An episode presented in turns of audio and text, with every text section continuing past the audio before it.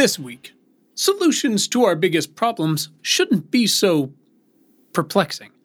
On the other hand, washing our hands wasn't obvious for a couple hundred thousand years, and my children still don't want to do it. And later, the news. Seasonal allergy news for everyone, a new Barbie, nonprofit grocery stores, climate hackers, the S E C, the W H O, Google's huge new feature you need to know about now, and Khan Academy revolutionizes education again. But first, I'm Quinn Emmett, and this is Important Not Important, science for people who give a shit. The newsletter features the most important science news, how to think about it, and most importantly, what the hell we can all do about it. You can hit subscribe right now to get this newsletter and my conversations with the world's smartest people every single week. You can find the email version and links to everything at important not important dot com or write in your show notes. It's May fifth, two thousand twenty-three. Here's your weekly action steps. Floods or not, fire season's probably right around the corner. Get up-to-the-minute air quality reports with a Purple Air monitor, and they've got a nifty map, too. Your community may need to replace toxic lead water service lines. Yay! Check out Beyond Plastics reports on the pros and cons of P V C pipes. three. Sure, the economy and market are completely unpredictable at this point, if not untethered, but there's no better time to put your retirement fund to work fighting climate change. And you can do it with Carbon Collective. Speaking of lead pipes, will microplastics and P F A S, or forever chemicals, be our version of lead pipes? Check out P F A S Central's P F A S-free brands and consumer products. How I wish I could never have to say that again. And now, today's big question. Why is it such a strange thing to be alive and aware of everything in twenty twenty-three? I actually struggle to find the right word to describe what I feel most days. Surreal didn't work when I dropped it in here. To be honest, strange doesn't actually really work either. It's typically defined as being unusual or surprising in a way that is unsettling or hard to understand. On the one hand, yes, the pace and scope of change is unsettling. But no, it's not really hard to understand why we're not ready for it. So for now, I'll go with perplexing. It's still not perfect, but I'm going to use it because that's what G P T four suggested. And A I, or whatever this is, is a big part of this story. Even if it's just another red herring or distraction from what we need to do. Maybe on the other hand, it's just another signal. Get your shit together, humanity. G P T isn't far off, I don't think. Knowing the solutions, but bearing witness to inaction, like it said, is a big part of the reason why I do this. Probably not for the reasons you think. I sure as shit don't know all the solutions. Again, ask my children. But I do my best every day to gather as much information as I can about what works and what's bullshit from the people who actually know what they're talking about and who've actually been doing the work, so I can point you all towards something measurable. Bearing witness to inaction is less about watching a city burn or drown or both, or transmission lines not get built or buried, and wondering, why the hell aren't we doing anything about all this? Inaction is usually the result of some combination of legacy power structures and banging our heads against the same specific wall over and over. So to be alive and aware in twenty twenty-three is to understand the surface area of a given problem, to identify the roadblocks, to establish a clear outcome, and then to throw the kitchen sink, you guys, at all the obstacles, figuring out how to go through and around and over and under them all at once. As they say, this is the way. As frustrating as it may be to me at times, and to so many readers and listeners and in all my offline conversations. This is the way. Our desired outcomes may seem simple and obvious, but history tells us getting there is not, and otherwise we'd be there already, right? So my work is to not only identify and define an exciting measurable outcome, like no new emissions, but to understand and illustrate the fullest picture of how we get there, which is what stands in our way, and to most transparently determine what we can control and what we can't. On the surface, this seems like it's easier than it's ever been, right? We have more accumulated and real-time knowledge of ourselves and the world around us than ever before, from satellites to wastewater monitoring. We know more than ever before about carbon and methane, floodplains, icebergs, and deforestation, and wastewater, and indoor air, and genomes, and the purity of supplements or not, air pollution, and maternal health. We know more about the brain, but not much. We know about the voting records of elected officials and unelected Supreme Court judges, about uh, mangroves and lentils and loneliness, and so much more. It's a bit much, frankly. You see, having all this knowledge doesn't automatically enable us to act faster or more thoroughly. Often, it's the opposite. Every new bit of data makes us even more painfully aware of some measure for which we're falling further behind. It's frustrating. The measure of the carbon in our atmosphere, of the cancer in our blood with early testing, or viruses in our water, however sexy the dashboard, and I love dashboards. Those things don't necessarily help us understand the myriad entangled causes behind those figures. We have to work to reveal the manifold carrots and sticks deeply embedded in our systems, preventing radical change, often on purpose, however beneficial that change would be, however inequitable the suffering, however absolutely stupid it seems, watching those digits go up day after day for not doing what we need to do and just driving those numbers back down. Now, I can't describe to you how often a friend walks into my office or home and innocently asks something like, "Hey man, where's the recycling bin?" Only to find themselves, ten minutes later, takeout container still in hand, on the receiving end of one of my standard tirades about greenwashing and forever chemicals and oil majors pivoting to plastics in Cancer Alley. This well-intentioned human just desperately wishing for a time machine or the reckoning or smoke bomb, anything to make me stop. Sometimes you don't want the whole backstory or what we're up against. You just want the recycling bin. You want to believe the recycling bin and everything it represents is real. But it's not. And in fact, a history of knowing and facing the odds is probably exactly why experienced smuggler Han Solo said, "Never tell me the odds." I get it. Knowing the odds can often make you want to say, "Fuck it, we'll do it live," or to just take a long walk into the rising, warming ocean. But even knowing the full Monty, getting more data by the day, having a pretty good understanding of how politics works, and investing works, and medicine works, and how voting works, what's within reach and how far we've come, it's so easy to stare, perplexed, at where we are today. It's perplexing, for example, to be alive in a moment when we know for sure that air pollution kills eight million people a year. But instead of being so horrified that we drop everything to reduce that number to zero, we actually continue to subsidize many of the major perpetrators to the tune of trillions of dollars a year. I don't know any of them personally or even speak their language, but I feel like that's not what dolphins would do, or octopuses. Point is, there's always good news, some incredible outcome that's just out of reach if we do the work. Because look, unlike carbon emissions or even relatively fast-acting methane emissions, air pollution basically goes away when you turn off the source, whether it's cars or factories, wood stoves, gas stoves, whatever. People stop being poisoned right away. Clean water is similar in that respect.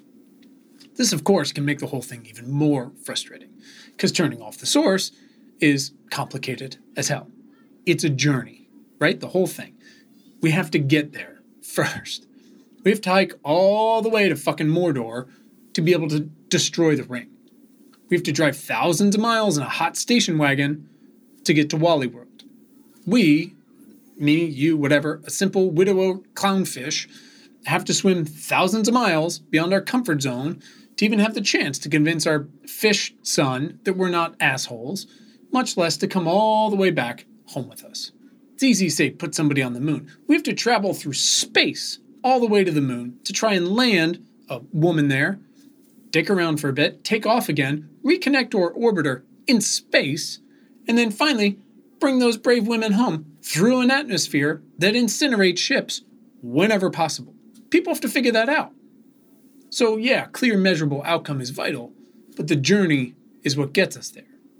So to zero out something like air pollution or diabetes or malaria or the N F L, we have to evaluate the problem full stack. We have to do this.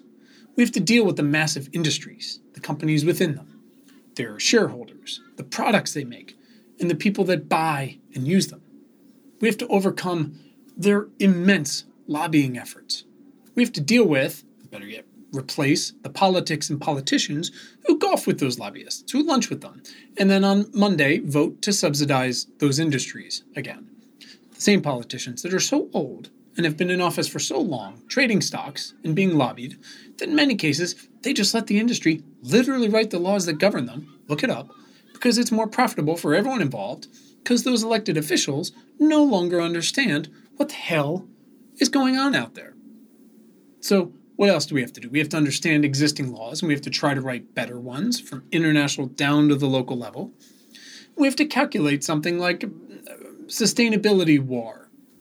Okay, so in baseball, W A R, W A R, means wins above replacement. Basically, it's how much all around better a specific player is than an average one they would re- replace. It's, sorry, the point is, we could consider, as we examine these things, as robustly, comprehensively as we can, the sustainability war of electric vehicles versus combustion ones, of silicone stasher bags versus plastic ones, vaccine mandates versus none, corn versus lentils, meat versus forests. You get the point. For the three of you who are still listening or watching, I've got great news. We have a track record of success in dissecting and confronting big, complicated problems. We've come a hell of a long way. Now, you might argue that we've made so much progress by often just picking the low-hanging fruit we simply didn't understand before. For example, clean water, sanitation, or smoking. Of course we're drastically healthier than before we washed our hands or put fluoride in our water. Yes, today, even the hint of smoke in a public place is horrendous. Solving low-hanging fruit is a massive level up. So we should do more of that, wherever we can. Even more great news. There's a hell of a lot of low-hanging fruit left. But, you know, like washing our hands, just because it's obvious, doesn't mean the journey there is easy. Two reasons. One, that other shit wasn't easy either. You just happen to live in a time when it's available, and so it's obvious. Two, our planet is much more populated and her systems more extensively trashed than really at any point in our history. Three, we really have to wrap our heads around how much has changed here. So yeah, three reasons. Much of the work that needs to be done now requires us to come to terms with the understanding that the assumptions and tactics that got us here aren't what's going to carry us forward. The people who got us the progress we enjoy today were decidedly not perfect, but they did the work. We have to commit to compound action, too. We also have to make better and different decisions than our predecessors if we want our children to be healthier, if we want to live not only longer but healthier, and to incur drastically reduced costs to everything and everyone across the board. Our ancestors industrialized the world once. Sorry, no, they colonized the world. They industrialized the global north. A lot of people came up, but a lot of ecosystems suffered, and a lot of people were left behind. Over the next two decades, we get to reindustrialize it all over again. In our favor are the many, many lessons we learned along the way. We've learned, for example, that we are often indirectly the baddies, that we have an inability to embrace and utilize long-term thinking, to extend our most beneficial basic policies to everyone, or to do what is least profitable or least risky to the base. We can't keep shooting ourselves in the foot here. People are going to try. Inertia, convenience, profits, politics, liberty. These are powerful drugs. Red states that are overwhelmingly benefiting from the new I R A manufacturing boom are trying their hardest to not do that because clean jobs are woke. Changing course in those states isn't impossible. I mean, look at Virginia and Georgia and Michigan over the past ten years.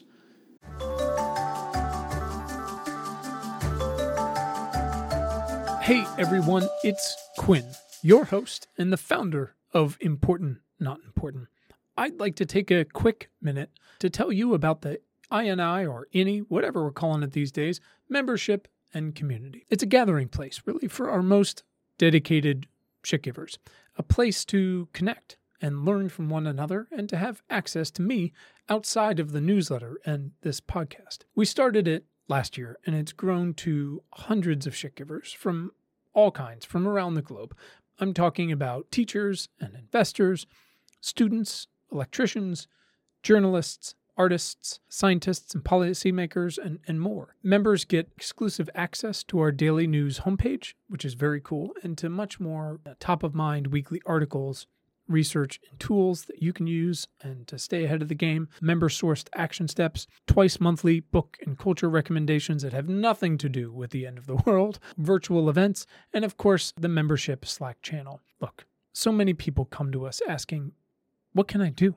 And we think we do a pretty good job of answering that question and providing context for the answer. But the best answers and the best perspective really come from the community, a wide-ranging community. And we would love for you to be a part of it, to feel supported yourself, and to contribute to discussions and actions alike. And of course, by becoming a member, you're directly supporting our work here and ensuring that we get to keep doing it. So if you'd like to learn more, head to important not important dot com. And if you're already a reader, you can just hit the upgrade button at the top.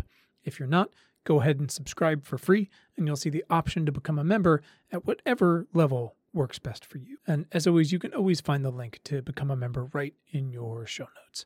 So thanks for listening. And as always, thanks for giving a shit. Back to the show.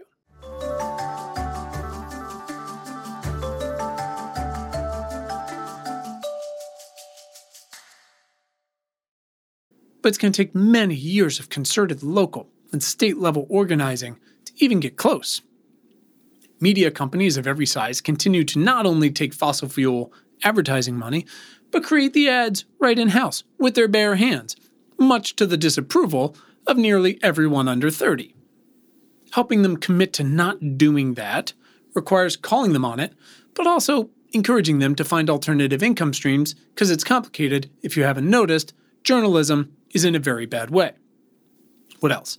U S maternal health rates are the worst among developed countries, and rates among black mothers are many times worse, we've talked about. And then there's guns and road accidents and overdoses, all things we don't actually need to do. Again, I frame these as opportunities. We know all this, and in late April, Derek Thompson, one of my favorite writers, expanded on it in The Atlantic. He said, the U S mortality rate is much higher at almost every age than that of Europe, Japan, and Australia.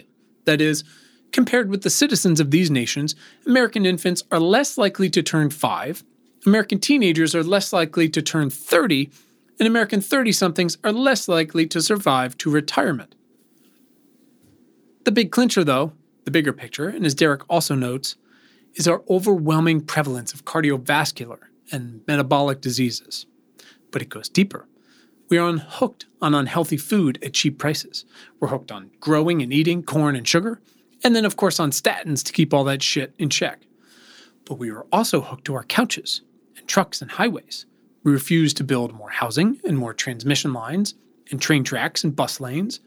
We refuse to acknowledge when the market just isn't really self-regulating, and when legacy institutions like the F D A have run their course and become impossibly unwieldy as a single unit. I'm never going to give up on this. If time's a flat circle, man, so are our systems, self-reinforcing until our kids are suddenly living shorter, unhealthier, less educated lives than we are or did or whatever. All because we forgot about or refused to do the work behind the basic shit, the low-hanging fruit, the stuff that just flat out works for everyone. We're just doing this. So, right now, we gawk at some potentially transformative societal outcome and then go, like, all the way over there? That one? For example, we know compound interest is amazing. And we know the child tax credit worked in the very brief time it was a thing. We should obviously make it permanent. Great. That's so today's children and their parents and generations to come can at least afford the basic necessities to start, but also start building a safety net along the way, compounding whatever's left over time. It's amazing. We know it works. But doing so clearly requires more than a shit giver as president, a one-person majority of shit givers in the Senate, and not losing the House. It requires not only voting for biannual House candidates, but recruiting and campaigning for and supporting local and state candidates, some of whom get elected, some of whom serve and then turn into congressional candidates or governors or whatever, some of whom actually get elected and do the right thing, and maybe it's because they didn't have enough food growing up, but a check helped. Another example. We know states that have taken Medicaid money are healthier. It's free. We know why the other states haven't done it, of course. We know which remaining states we might be able to flip so even more people get health insurance. And we know the groups doing the work on the ground to get them there. Those are the people I tell you about every week. But we got to stop wasting dollars on these sexy federal races we're never going to win, and seats and states we'll never flip. There's a theme here. Another example. We know we need to build four million new homes. We know that requires blowing up most of our racist zoning bullshit. We also know we need to electrify the one hundred forty million homes we've already got. So we need carpenters and plumbers and contractors and electricians to do all that. But we're short hundreds of thousands of each of those because we made college seem cheap. Turns out it's not. So we need national and state level funding for trade schools and nursing programs, where we can pay teachers of all of those more than they'd make as ele- actual electricians or nurses, so they can rise up the next group, or else they're just going to go be electricians or nurses if we're lucky. We know we need to rebuild the front lines of medicine. Same thing. We know nurses and nurse practitioners are invaluable, but we're short a million of those too. So we need more nursing schools, more and better paid nursing teachers, and a new generation of trusted community health workers. We need trust. We know, for example, as Jesse Jenkins at Princeton put it, that we must grow the share of carbon-free electricity from forty percent to one hundred percent as fast as we possibly can, and to do so even as we dramatically expand our electricity supply, which must more than double by twenty fifty to accommodate all the new E Vs and heat pumps, electrify industrial processes, and so forth. He continues, to meet those two twin challenges, we'll have to build as much new clean generation by twenty thirty-five as the total electricity produced by all sources today, and then build that same amount again by twenty fifty. But look, building seventy-five thousand miles of new transmission lines to connect it all is currently a permitting nightmare. And we won't reform permitting, in part, because last time we industrialized everything, we sacrificed a lot of people and a lot of ecosystems, and they are understandably still very pissed off about that. We know we need better, more equitable, more funded public schools. We also know we need millions of new teachers to staff them. Would you like to know why people don't want to be teachers? We need to offer those folks the money and the resources they need to make it a livable job. And by livable, I mean banning guns and subsidizing clean air. We know, big one, we need the Colorado River. It's the freshwater source for tens of millions of people, but it's been decimated by industrial meat. And we won't have the hard conversations about meat, or if we can continue living in the West the way we always have. We know that we can't just move on after a big virus hits, any virus.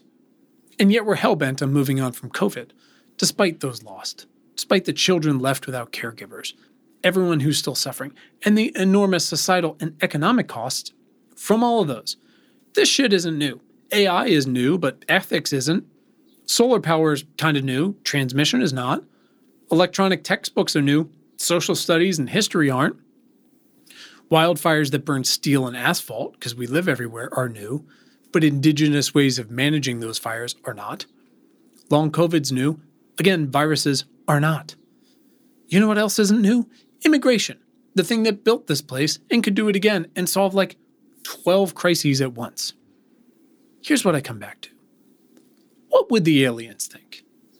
Stick with me. There's a decent chance that sometime in our lifetimes, one of those monster telescopes and some A I discover we're not actually alone out here. Do you really want our first impression to be that we're a bunch of self-defeating ding-dongs? I do not. That's why we're shit givers. We give a shit. We're doing the thing. Doing the thing means the point of all this is we have to open our eyes and explore the full surface area of our stupidest problems. Take a deep breath and remember, we've been here before. We've learned from what worked in the past, and we got to toss very far away stuff like kids working in coal mines, and then take measurable action up and down the line until this is no longer perplexing. And now, the news. In climate change news, none of the world's top industries would be profitable if they paid for the natural capital they use, which turns out should cost trillions of dollars a year. Two, recycling, which doesn't really work, also spews microplastics. Great. Three, environmentalists sued California over their stupidly reduced solar incentives.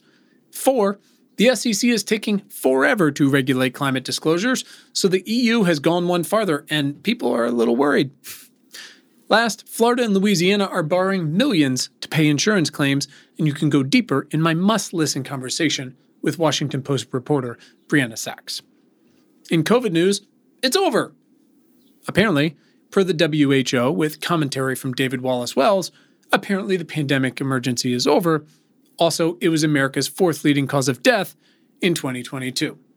And because we won't ignore them, there seems to be a new culprit uh, based on research behind long COVID, and they're called monocytes, and I do not understand them.